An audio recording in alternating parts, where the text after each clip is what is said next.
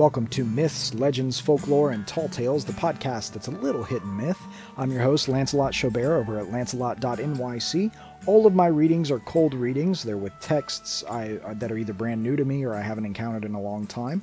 Uh, click over to the website lancelot.nyc to get a free ebook on how myths gave me meaning and bliss that saved me from suicide. Today's reading is The Woodman. Or, sorry, that was the last one. Uh, it's The Bald Man and the Fly. The Bald Man and the Fly. Shout out to the Bald by Choice podcast by my buddy Joey.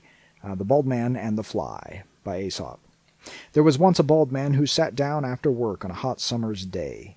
A fly came up and kept buzzing about his bald pate, sing, stinging him from time to time.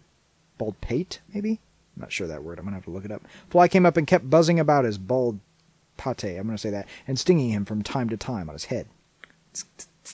The man aimed a blow at his little enemy, but whack! His palm came on his head instead. Again the fly tormented him, but this time the man was wiser and said, You will only injure yourself if you take notice of despicable enemies. This has been Myths, Legends, Folklore, and Tall Tales, the podcast that's hit and myth. Uh, subscribe, rate it even if you hate it. And the music comes from my forthcoming album, All Who Wonder, produced by Robbie Klein.